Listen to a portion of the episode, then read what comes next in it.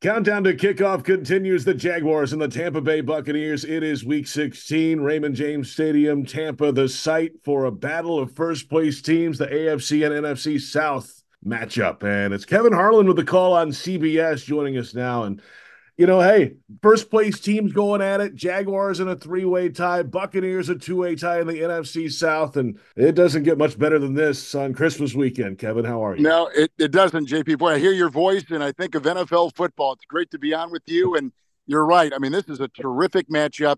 Uh, two teams that are in desperate need of wins, clearly. At this stage of the season, I'm here talking December football, now late December football um, it's it's like if you're a, a, college team trying to get one of those four bids uh, for the national championship and getting that playoff, uh, you've got to win. You cannot lose. And I think, especially for the Jaguars, who have uh, staggered here just a bit, and I guess still unknown about the quarterback. Now we're talking, uh, you know, not not that far before kickoff, and I think there's still kind of a wait and see approach. But if it is Beathard, I think the team feels like he is up to speed and knows what he's doing. And of course, if it's Trevor, uh, we know that uh, that they'll be in good hands. So either way, I think they're going to be fine. But this seems like a game that will go beyond just what each quarterback can do, not just the Jaguar quarterbacks, but Mayfield over on the Tampa Bay side. JP, I, I think that that uh, it'll be a, whoever wins.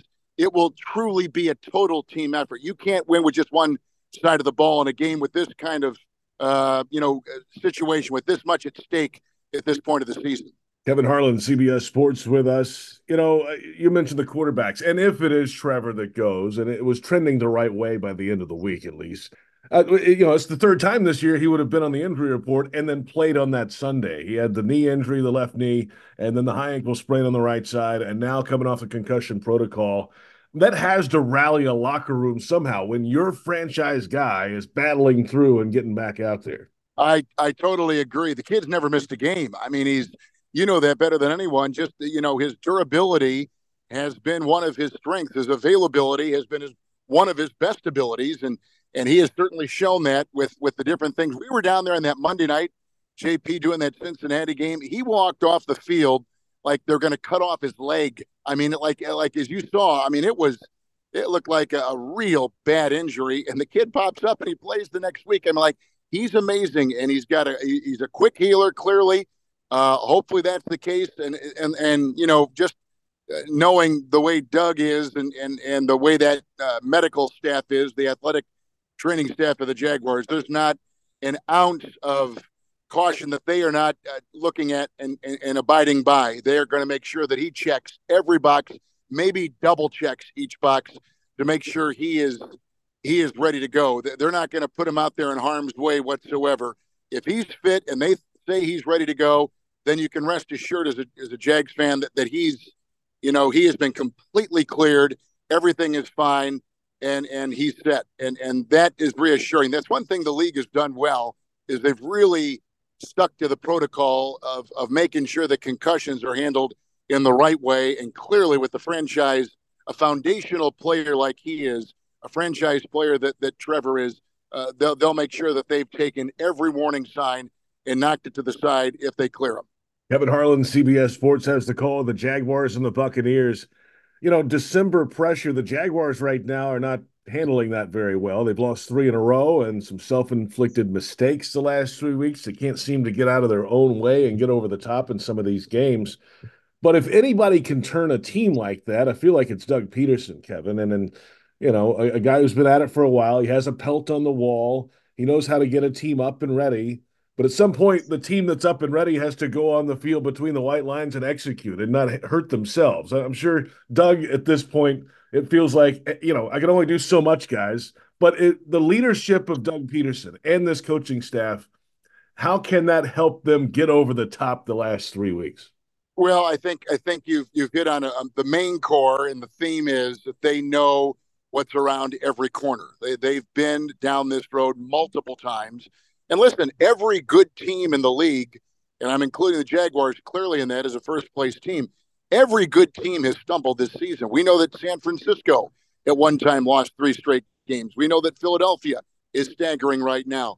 Um, uh, Kansas City has not had the season they imagined as the defending league champion. I mean, Baltimore may be the only team that has kind of sidestepped any kind of direct enemy fire and and and fallen. They have been a team that has really survived week to week, and they've done it in unconventional ways, maybe in very fortunate bounce of the ball ways, but they've done it, and and they're the kind of the one team. You know, Dallas has struggled on the road. Miami cannot beat a winning team. Like every team, and that includes Jacksonville, they've all had, um, you know, the imperfect season. But that's kind of what this season overall, JP, is I think you'd agree, has been. This has been a mm-hmm. season league wide of of uh, imperfection, and and we don't have the clearly dominant team like San Francisco. I know people are putting in that in that category, and certainly they got a huge game coming up against Baltimore this weekend. But but they had, you know, when they lost their starting left tackle and they lost Deebo Samuel, their jack of all trades, um, they they struggled, and I watched it firsthand up in Minnesota. So so this is a team in a Monday night game. So this is a team that has uh, really um, you know uh, uh, come back and and finish strong. The Niners right now. I kind of believe that, that that the Jaguars have that same feel to them. I think that that you've you've got to hit a trough to understand what it means to maintain where you are. Seems to me like with Doug in charge and, and instilling the confidence and all the different different mechanisms they need to climb out of this, he, he's the right voice at the right time, and uh, and it could show here this afternoon in Tampa. Kevin Harlan, CBS Sports. It doesn't have to look perfect. I'm sure that whoever's holding the Lombardi Trophy at the end doesn't matter how perfect they were. I mean, they they've won the Super Bowl at that point. That's that's kind of how it works in the league. Hey, has um has Baker Mayfield for lack of a better term, term uh, turned the corner. Is he? Is this the real Baker Mayfield, or is this kind of a one-off situation right now? Well, I've always thought he was a terrific quarterback, quite frankly, from college and and on into the NFL. I think when you're a number one overall pick, and you certainly know that with Trevor in Jacksonville, the number one overall pick is held in a completely different grading system, and it's got to be can't miss uh, basically perfect, uh, first day starter. Like all these things are attached to a number one overall pick. So you come into the league with that. He and as he told us the other day, JP, he said, he said, you know, the problem with being a number one pick is you're going into a situation that's got a lot of issues, right? You're going to a team um, more times than not that is a losing team and is trying to change the culture, and then you are kind of the focus in the center of all that attention. And so, if that's the case, um, you know, I, I think that you know in, in, in a lot of ways, a lot was heaped on him, but but Cleveland was dysfunctional, and and maybe still uh, uh, to a degree they are a bit dysfunctional, although they're winning and they, have got a they've got a shot here, certainly at getting past the regular season. Uh, but but just when they got Deshaun Watson, the, the the writing was on the wall, and he moved on. We know he went to Carolina, then he went to the Rams, and uh, and and now of course he's with the Buccaneers. And so resurrected is is I think a pretty good word to use, but but I've kind of always thought when healthy, all the things were there: the leadership qualities, the ability to connect to his teammates, um, the the understanding of the offense, making good decisions at the line. Arm strength has always basically been there. The the ability to do the off schedule plays, move outside the pocket, make things happen. You know, make bad plays good. Um, the ability to run when he needs to uh, on his own. So, like all these things have always been present. I'm, I'm just wondering if this is kind of the right uh, connection for him, the intersection of a first-time offensive coordinator, um, you know, getting his his you know feet wet, so to speak, at that position, calling plays, um, with a quarterback that's looking for a little bit of redemption and a chance to really show what he can do, tailoring the offense to not necessarily what the offensive coordinator abides by, but but says let's let's be a let's be a, a, joint force here. Let's let's connect our thoughts and, and come up with our own offense, you and me. And I think they've done that to a degree. And as uh, Baker was telling us the other day at CBS, uh, he feels like his fingerprints are on it, yet doing what the coordinator wants. And that combination has proven very successful. What is it? 24 touchdowns, eight picks. Yeah. Um, and, and the team's won three in a row. And he had the perfect rating at Lambeau Field last week in a place which is hard to do uh, for the first time ever in the history of Lambeau Field, the oldest NFL stadium. He a continuous NFL stadium. He's had that that perfect rating. So um, um, I, I like everything about his story. He's a very engaging kid. Uh, he's a man of faith.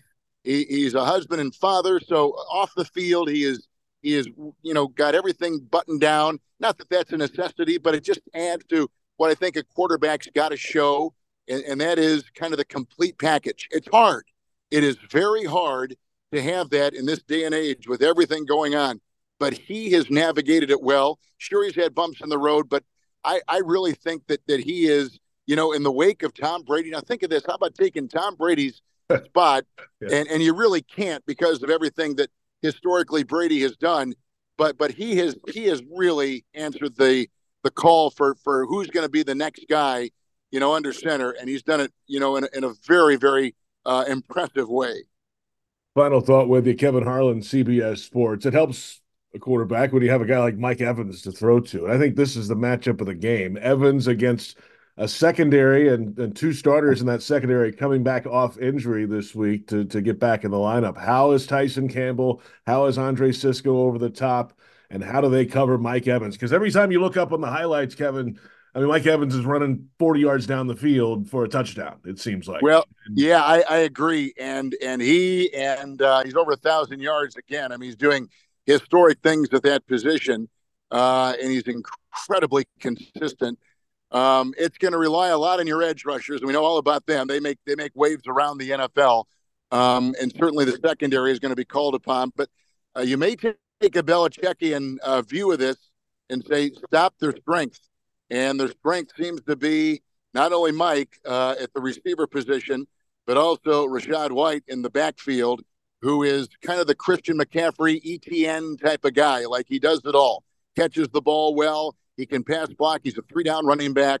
He handles all these things, um, you know, with great aplomb. And and that, uh, to me, I guess, if I'm Caldwell, th- those are the things that kind of stand out. How do I go about limiting what these two terrific weapons, this receiver and this running back, do. And if they can do that, and I think it will be a combination of the press off the the pressure coming off the the edge as we talked about, and certainly some very sound secondary play by the Jags.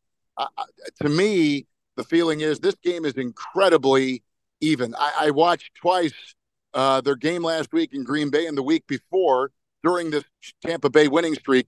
I mean, listen, they, they give a lot. There's a lot there and, and they're a sound team and well coached, and their defense really, you know, answers the bell, and the quarterback is playing maybe at an all time high. He had that great 2020 season for Cleveland when he won the playoff game in Pittsburgh, and then he came close to beating the Chiefs in Arrowhead. Mayfield did when he was quarterback in the Browns. But uh, but but but I like I like this match. I think it's incredibly even, very very even. And of course, Lawrence may be a bit of the tipping point just because then you can really say, really, you know, matchup per matchup, this thing really, really comes out as, as a as a pick 'em, as a flip of the coin. It's going to be, I think it's going to be everything is advertised as you began the conversation with two first place teams going at it in a must win situation. Nobody better to call it on TV than Kevin Harlan. Always a pleasure, Kevin. Thanks for the time. JP, thank you. Happy holidays to you, your family, and all your great listeners. Um, as you may know or remember, I was the first uh, preseason voice for the Jaguars back in the mid 90s when they became a franchise. Me and Mike Golic, and then yeah. later Paul Maguire. And uh, so I've always had a soft spot in my heart for the Jacksonville Jaguars uh, because of that. In my three years doing the preseason, wonderful memories, fond memories, Tom Coughlin, the whole thing, and uh, and really enjoyed those years doing it. And uh, and wish you and your fans the very best and a wonderful new year coming up. Well, I won't tell the stories that Golic told me last week. I'll leave those out. I'll leave. Golic those. is a piece of work. Listen, Mike Golic is one of the best people in this business, as you can attest. And I'm sure you had a great broadcast from Detroit on International Call for Westwood One. But uh, great to be with you, JP. Take care. My very best to you.